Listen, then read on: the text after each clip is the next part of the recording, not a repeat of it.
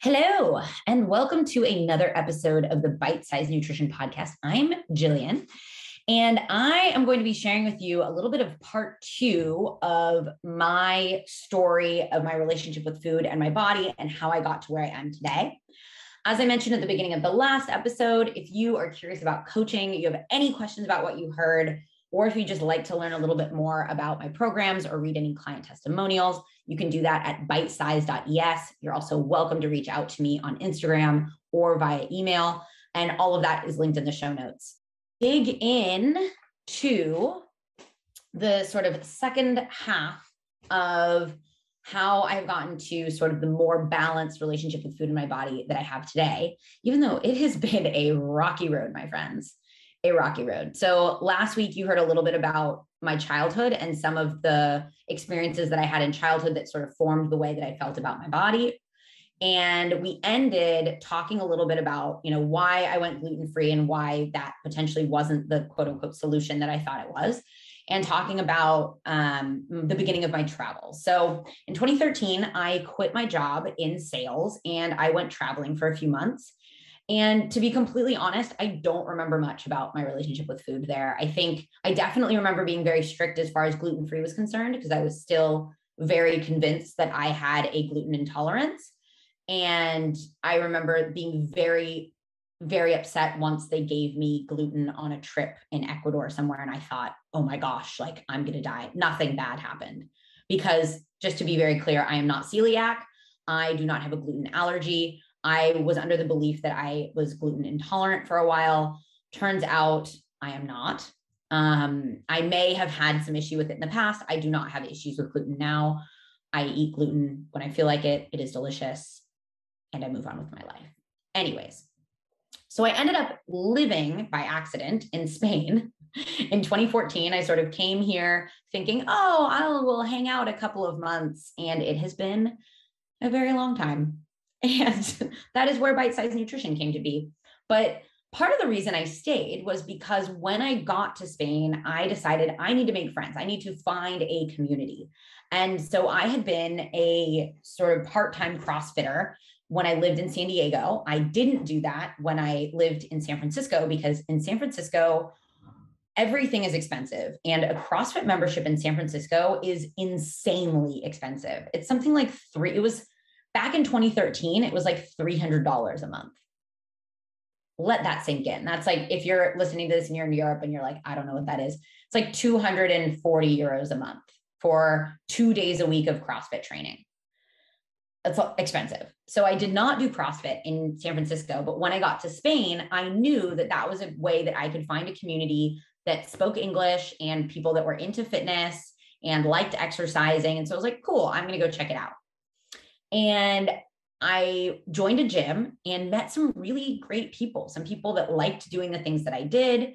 I met two of my best friends, um, both of which I'm, you know, still I'm friends with to this day.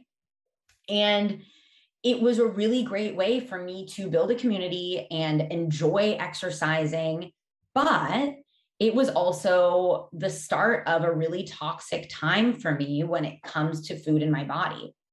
And so I, I, growing up, I mentioned this in the last podcast, I always sort of had this belief that I was weird, people didn't like me, I was unattractive, blah, blah, blah. So I really wanted to fit in, like really, really, really wanted to fit in.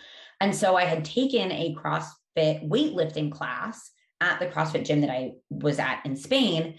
And the, the coach said, hey, I'd like to have you come try to lift with me to be a part of our, um, to be a part of our weightlifting team.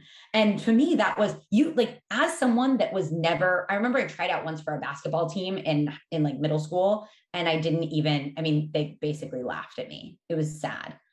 And so for someone that has never, ever been invited to be part of a team ever, that to me was, oh my gosh, it was, it felt so good. And so in my mind, I was like, hell yes, I'm doing this weightlifting thing. And to be fair, I was never a great weightlifter, but I loved the idea of being a part of a team. And so I, I remember talking to the coach, and this is like nothing, he had no idea. And this is the way, if you're not familiar with Olympic weightlifting, It is, so it's, you do two lifts, the clean and jerk and the snatch, and you compete with others based on your body weight. And so at the time, they've since changed the categories, but at the time, the body weight categories were, I think, forty-eight, you know, forty-eight kilos and below, fifty-five kilos and below, and then I think sixty kilos and below, something like that. It's since changed. I don't know what it is now. I think the, I think the weight classes are slightly smaller. And so at the time I was in one weight class and the coach had said, hey, I'd like you to compete in a lower weight class. So you need to lose weight. And that for me, I didn't, I had never really delved into very specific weight loss. When I had lost weight in the past, it was as a result of focusing on better eating habits. It was as a result of exercising a little bit more. And so I had never really specifically gone into, I need to eat less in order for my body to look this way. And so I was introduced to macro tracking at this point. And for me, the idea that I could eat whatever I wanted as long as it was within this calorie limit was fascinating to me. And it became almost like a game, but a game that turned into an, an obsession. And part of that was one of my closest friends at the time was really deep into the bodybuilding world.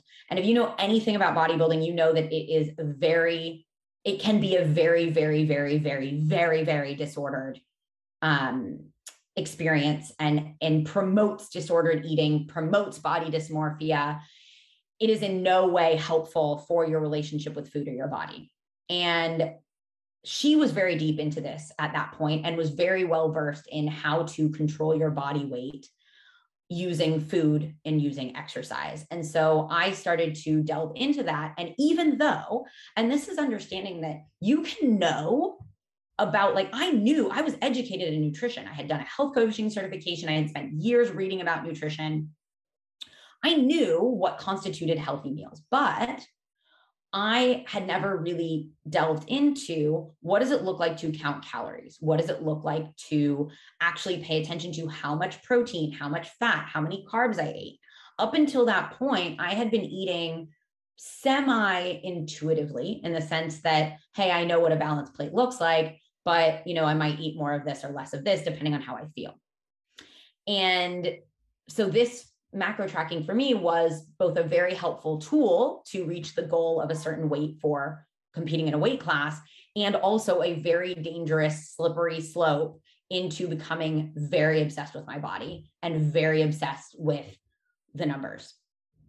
And so my initial goal of, of making it into my weight class for um, my weight class for weightlifting, I made that goal. And I remember the night before my weigh-in, I remember sitting in a hot bath, trying to get myself to sweat. I remember freaking out and not eating the day of the event, worried that I wasn't going to make weight. And then I made weight, and I sort of decided in my head that I was going to stay at that weight. And just to be clear, what many weightlifters do is they will they will train at a higher weight than their weight class, and then they will cut a couple of kilos to hit their weight class before a competition. But I decided that I liked how my body looked at that weight, and so I was going to stay with it. So that meant that I stayed in a calorie deficit for a very, very long time.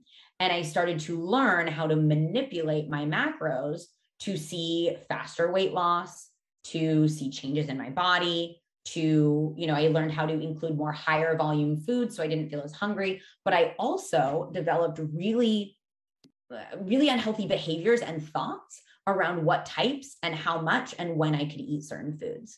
And so I remember, for example, after my first weightlifting competition, I remember on my way home, I stopped and bought an entire pint of Ben and Jerry's. And in my head, I thought, I can eat this whole pint of Ben and Jerry's because this is a reward for having hit weight and having finished my competition. And that mindset, I was stuck in that mindset for probably about two and a half years. And it was, for me, it was a really, it was a period of time in which I started, I noticed that I gained confidence because I felt like I was getting more positive reinforcement for my body. So it actually just reinforced this negative thought pattern of, well, if I continue to have abs and you know, continue to look this way, then people will continue to give me positive reinforcement. So that means that my worth is higher. And so my worth was completely contingent on what my body looked like. My confidence was completely contingent on what my body looked like. And that is a really terrible place to be. And, and while, you know, many people would see me, they're like, oh, Jillian's so confident. Like, she looks so great. I want to have a body like hers. And a lot of, a lot of people would say that to me. They're like, wow, I want your abs. You look so great, et cetera, et cetera. And while that felt really good, it was actually just feeding this, this, this false confidence inside of me. Because if for some reason, if at that point I had, you know, broken my leg and not been able to work out, and, you know, that would have been, I would have completely lost all of my self-confidence. And I remember being in situations in which I just felt so under the spotlight for what my body looked like. And it was, it was just, honestly, looking back on it, I had no confidence in myself as a person. I was very much like closed off. People now that I'm very close with are like, I met you and I thought that you were a bitch. I thought that you were super standoffish, blah, blah, blah. And for me, I, I had it in my head, well, like, these people are going to value me because my body looks good. Because if we remember from part one, a big part of my insecurities were based on the way that I looked. And at this point, so I got down to a pretty low, I'm not going to, I'm not saying numbers here, like, because I don't know, I don't want to trigger anyone in any way. Um, as far as like hearing numbers of like how many calories I ate or how much I trained or, you know, what my body weight was, I don't want to talk, I don't want to touch on that. But I had a very low body fat percentage for a female. And in my head, I was very proud of that, because that showed my discipline. That showed how good I was. You know, that showed I was really an athlete. And at that point, I was also stepping on the scale four times a day. Sometimes I would step on the scale before I ate breakfast, and then after I ate breakfast, and then after I worked out, which, just so you know, if you are using the scale to track progress in any way, those fluctuations that you see on the scale over the course of a day, or even from day to day, are not actually changes in your body fat. It is actually impossible to gain or lose body fat over the course of a day. That is something that happens over the course of time. It, it essentially, if I would weigh myself before breakfast and weigh myself after breakfast, all I was finding out was how much my breakfast weighed, literally just what that food volume was. I remember weighing myself before a poop and after a poop, really just insane things. And now, I mean, I haven't weighed myself in two and a half years. And honestly, I know I weigh more than I used to, but like, I don't, I don't really care what the number says, because it doesn't matter. It doesn't actually matter. And so when I was at this point, I just felt this intense pressure to look a certain way. And that if I didn't look that way, I, you know, all of a sudden everything was going to fall apart. And I got so much validation from others about my body that who I was as a person didn't seem that important. And actually who I was as a person was like, I was so obsessed with food. It was all I thought about. Literally everyone I knew knew how strict I was with food. So friends would be like, hey, you know, oh, I'll invite you over for dinner. It's okay if you don't eat. I know this doesn't fit into your diet. Because in my head, I was like, well, if I can't track it, then I shouldn't eat it. Or, you know, I would go, I remember going to barbecues, and if I had decided, decided in my head that I wasn't going to track, then what ended up happening was I would just completely overeat, like to the point where I would get home and feel sick.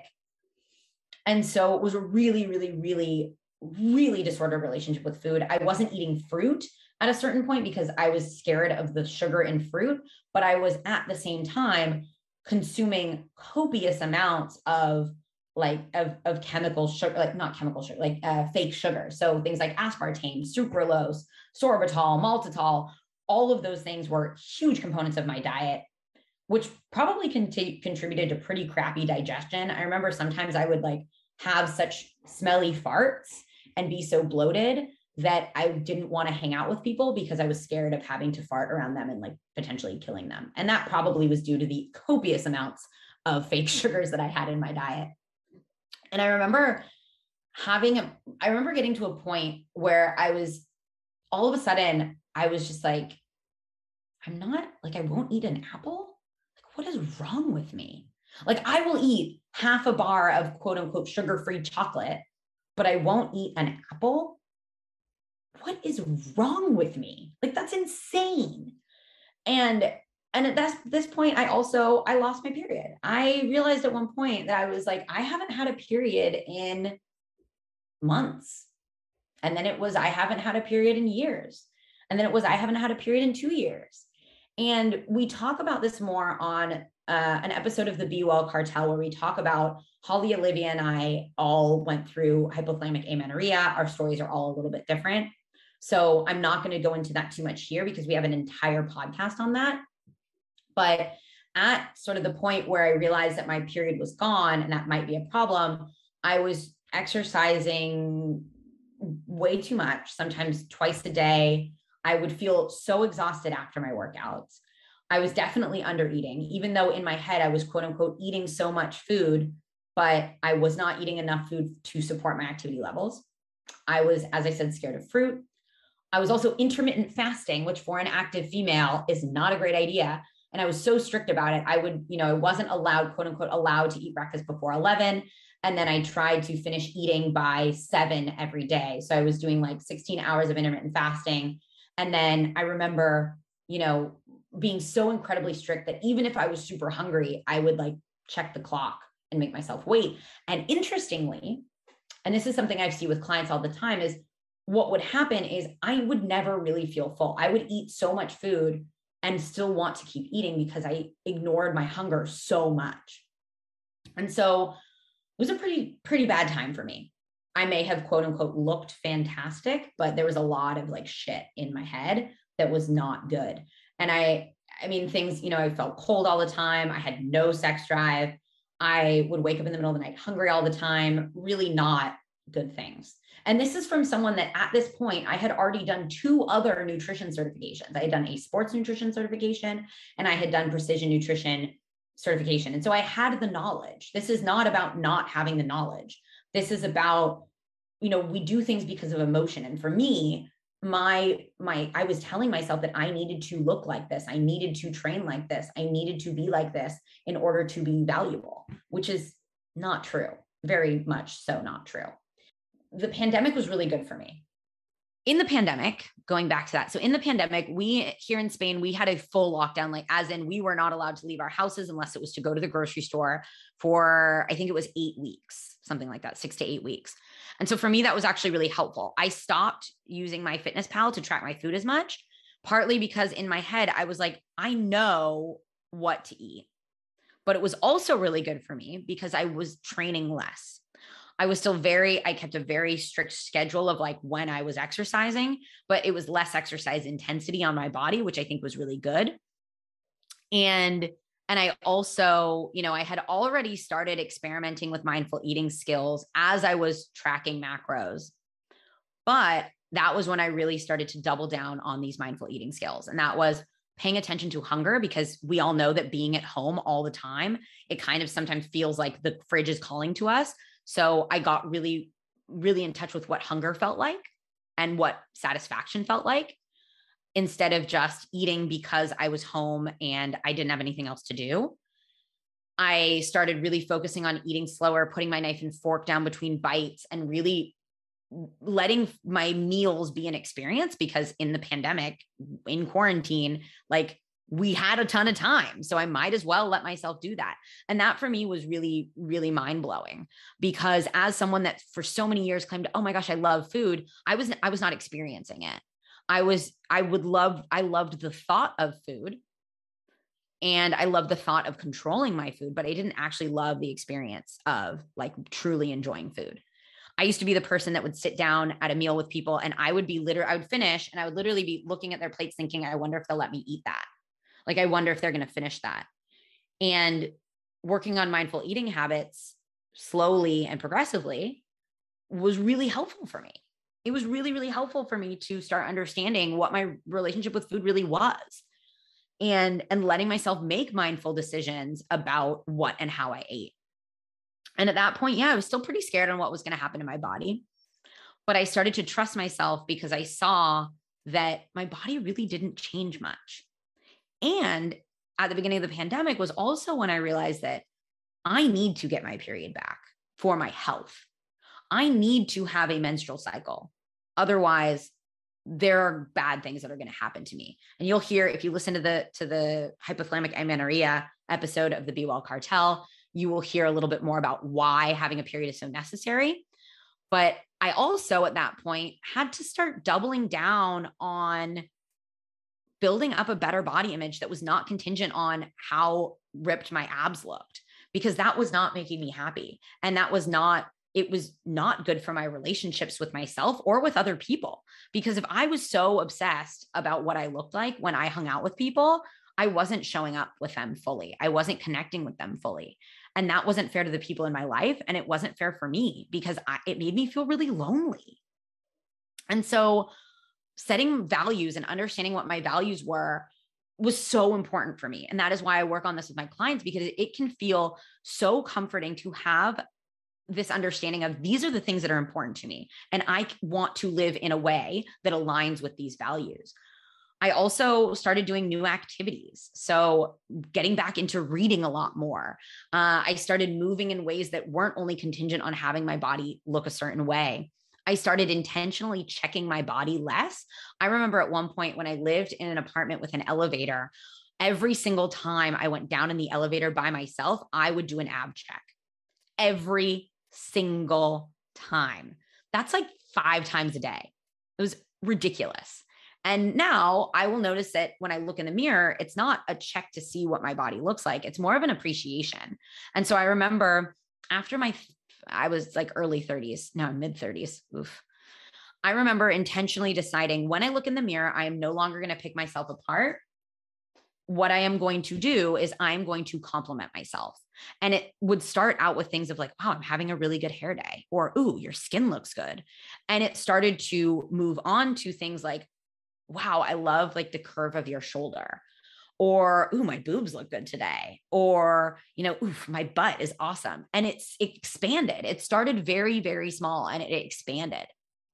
I also, I had to really double down on mindful eating and self-check-ins. I am so big on this when I talk to clients, because I'm someone that's go, go, go. I mentioned I, I am on the A D H D spectrum. I'm not sure where I fall on that spectrum, but I'm very go, go, go. I often make very impulsive decisions without really thinking about it. And so starting to work on my self-check-in and really asking myself, what is it that I need right now? How do I feel? What am I thinking? How hungry am I? Like before a meal, all of those check-ins really helped me build a better relationship with myself. And I got to tell you that one thing that I even have this sort of behind my computer on my wall is knowing that my body is the least interesting thing about me. That for me has been life-changing, knowing that my body is the least interesting thing about me. And, and so as I went through this process, I really, I fully gave up macros and really just trust myself. My goal is right now, when I eat, I try to eat balanced meals as often as I can. And for me, that looks like a protein, a carb, a fat, and a veggie at most meals. Occasionally that doesn't happen. I had pizza for dinner the other night. Didn't happen. That's okay. But most of my meals do have that. And even if I'm going out to eat, I will often ask like, hey, can we order a salad for the table? Or like, make sure that I'm ordering a protein, because I like eating that way, because that makes me feel good when I eat that way. Not in a strict way, but it, I'm flexible with it. But understanding that in general, that's a way that I like to eat, and it promotes me feeling good. It promotes I, you know, I do still care about what my body looks like. And I know that if I, you know, decided I'm not going to eat balanced meals, I know that that would change my body and I wouldn't like that, but I'm not scared of it anymore. And I know that my body will fluctuate. I know that the way that I see my body will fluctuate. And that is normal. It is normal to be slimmer at certain times of the year and less slim at certain times of the year, just based on your activity levels, your hunger levels, what's going on in your life, what foods you have available, who you're hanging out with, all of these things. And as I've gotten here, you know, I started coaching in twenty sixteen, and my coaching has shifted so, so, so, so, so much since I started coaching. I used to be so calculated with the, you know, with how I taught my clients how to change their eating. And, you know, I very much kept in mind this do no harm, but I was, I believed, you know, hey, like, let's track mac- macros, you know, didn't necessarily think about what are we thinking about food or how do we change our environment? It was more of like, here, like, this is what you need to do. Like, how do we get you to do that? And now, you know, I have a lot more education in psychology. I have a lot more education in motivational interviewing, a lot more education in like how to put context to what nutrition information actually is in the context of someone's life. And also I'm much less dogmatic. I, I personally have a candy drawer. I've told, I've talked about this before. Like I have a drawer that has like two or three different types of candy in it at all times. Some days I eat some of it. A lot of days I don't, just because I don't want to. And so as I've become more flexible with myself and really fully started practicing full permission to eat with myself, you know, I've read books like Intuitive Eating, Body Kindness, uh, Health at Every Size. I've read tons of books on mindset and, and how all of these change and taken a little bit from each one. And I got to tell you, you know, I want to wrap this up. I got to tell you, The, the difficult thoughts about my body and feeling inadequate, feeling unworthy, feeling ugly or not pretty enough or whatever that is, those thoughts still come up. I'm not going to lie to you. I still don't, I don't look at myself in the mirror every day. I'm like, oh, you are a babe. No, but I know, one, that my emotions play a big part in how I see myself. I know, two, my worth is not dependent on what I look like. I know, three, the people that care about me and that I care about don't actually give a shit if I have a good hair day or if my butt looks big or if, you know, I don't have as cut of abs as I used to. Like they don't actually care. And in fact, my relationships have improved so much because I'm no longer so strict about what I eat. And as I said, I still do pay attention. Like I think a lot of people think that, you know, I'm either on a diet or I don't give a shit about what I eat, or I'm tracking macros, or I'm just like all over the place with my nutrition. And it's not like that. You can pay attention to your nutrition.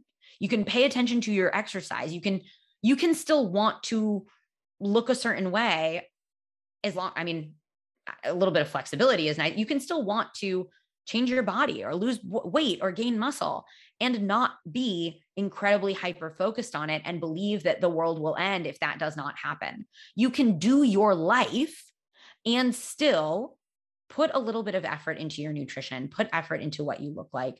Those things are okay. Don't let anyone tell you that those things are not okay, but also understand that no one is going to love you more because you lost those last, last five pounds. No one's going to be better friends with you because you have, you know, a lower body fat percentage. Like no one, and, and if they do, because I'm sure there are people out there like that, like if they do, you don't want those people in your life. And if you have those people in your life, like this is where I say that my superpower is creating boundaries. And I'm really good at helping my clients do this too.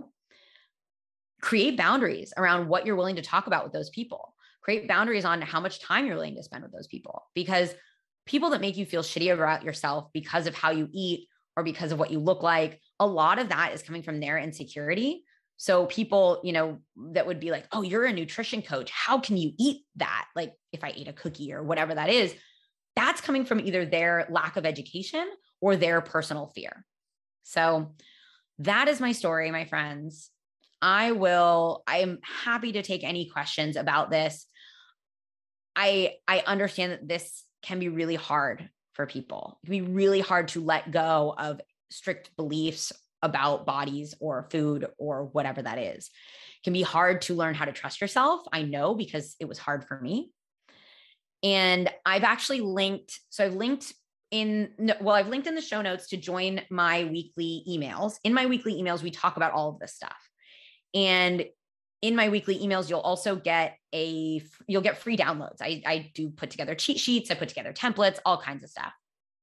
And so I put together a mindful eating cheat sheet, just has a little bit of like, hey, if you'd like to try mindful eating, do a little bit more of this, maybe do a little bit less of this, some things to kind of help you get started. I'm happy, as I said, happy to answer any questions. Make sure you're on that newsletter email list.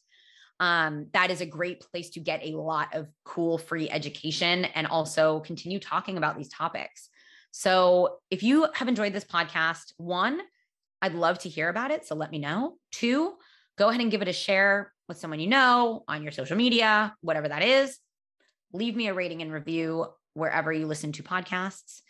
And thank you for being here and for listening and for sharing. And yeah, I might have a vulnerability hangover after this. Not really sure, but um, thank you for being here and for listening. And I will see you again next time.